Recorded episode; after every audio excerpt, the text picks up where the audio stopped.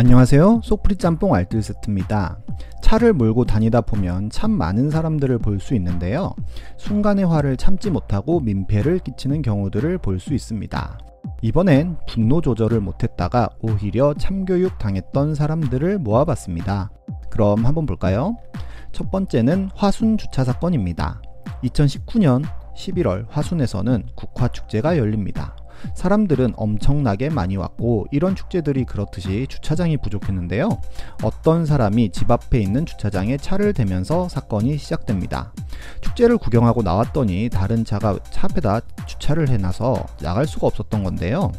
해당 차량의 전화번호도 없어서 마냥 기다리던 중 한 학생이 나와서 본인의 아빠 차라면서 통화를 했더니 10시에나 돌아온다고 하여 10시에 다시 찾아왔지만 차는 빠져있지 않았고 다시 통화를 했더니 대뜸 화를 내면서 차를 못 빼준다고 합니다. 결국 피해자는 경찰을 불렀고 경찰을 통해서 통화를 하자 이번엔 대신 받은 아내가 남의 차에 절대 손대지 말라며 또 화를 냅니다. 결국엔 피해자는 택시를 타고 집에 갔고 다음날 아침에 왔더니 이번엔 전날의 산타페가 아닌 스파크 차가 되어져 있었습니다. 또 그날의 학생에게 물어보니 엄마 차라는 대답을 듣습니다. 결국엔 공공주차장이 본인의 집 앞에 있다는 이유로 개인 주차장으로 사용해 왔었고 이를 방해받았다고 생각하여 이렇게 주차 테러를 한 것인데요. 이를 피해자는 보배드림에 올리게 되고 회원들은 분노했고 화순 주차 축제를 엽니다.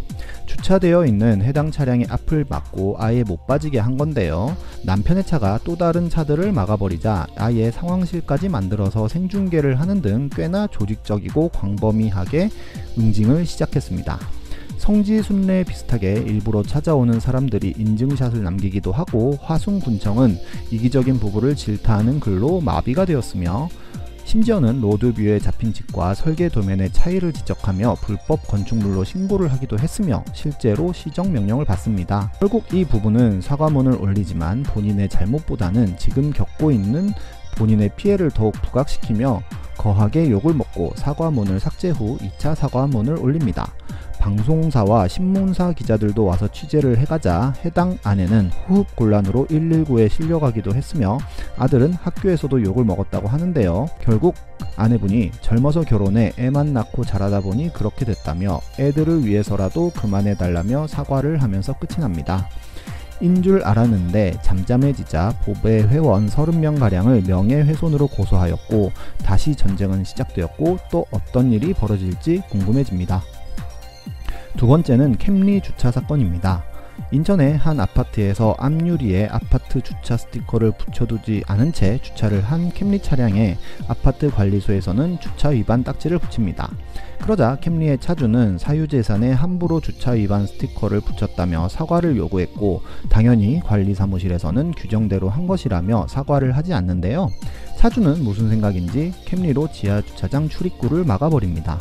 사람들은 당연히 큰 불편을 겪었고 전화를 해도 전화를 받지 않는 등 엄청난 폐기를 보여줬는데요. 결국 아파트 주민 20명이 차량을 밀어 인도로 옮긴 후 차량용 자물쇠를 걸어서 아예 박제시켜버립니다.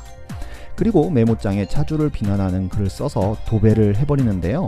이 사건은 SNS를 통해 유명해졌고 지역의 관광 명소가 되면서 많은 관광객이 몰려오기도 했는데 결국엔 차주는 사과는 못하겠다며 바로 중고차로 캠리를 판매했고 중고차 매매상이 차를 가지러 견인차를 끌고 오지만 주민들의 반발로 매매업자는 그냥 돌아갔고 차주는 인터뷰를 통해 남들에게 피해를 끼칠 의도는 없었고 사과는 하지 않을 것이며 캠리를 팔기로 한 것 역시도 3년마다 차를 바꾸기 때문에 팔았다고 인터뷰를 하는데요. 결국엔 대리인을 통해 공식 사과문을 입주자 대표에게 전달합니다. 또한 곧 이사를 간다고도 하였는데요. 사건은 살짝 이상한 방향으로 흘러갑니다. 캠리 승용차의 차주가 운영하는 미용실이 밝혀졌고 임금 체불, 부당 해고 등 각종 부당 행위를 했다는 내용도 밝혀집니다. 결국 그 미용실 역시도 폐점합니다. 그리고 재판까지 가게 되어 일반 교통방해 및 업무방해 혐의로 징역 6개월, 집행유예 2년을 선고받습니다. 다음은 맥드라이브 햄버거 투척 사건입니다. 어느 날 보배드림에는 블랙박스 영상이 하나 올라오는데 맥드라이브에서 누군가가 햄버거 봉투를 직원에게 던지는 충격적인 모습이 담겨져 있었습니다. 해당 알바생은 울고 있었고 제3자가 신고가 가능한지 문의하는 내용이었는데요. 글은 일파만파 번졌고 실제 피해자인 맥도날드 직원이 글을 올립니다. 에그머핀 4개와 콜라를 주문하길래 그렇게 준비를 해줬더니 차주는 세트 4개 주문한 거 아니었냐면서 묻길래 확인한 거 맞냐고 묻는 순간 안 먹어 하면서 던졌다는 것인데요. 맥도날드 법무팀에서도 함께 정의 구현을 하겠다고까지 합니다. 결국 네티즌 수사대는 이틀 만에 해당 차량을 찾아냈고 해당 맥도날드 매장 점주는 폭행 혐의로 차주를 고발합니다. 해당 차주는 경찰에 출석하여 회사 일로 스트레스를 받아서 그랬다며 사과하고 싶다고 진술하는데요.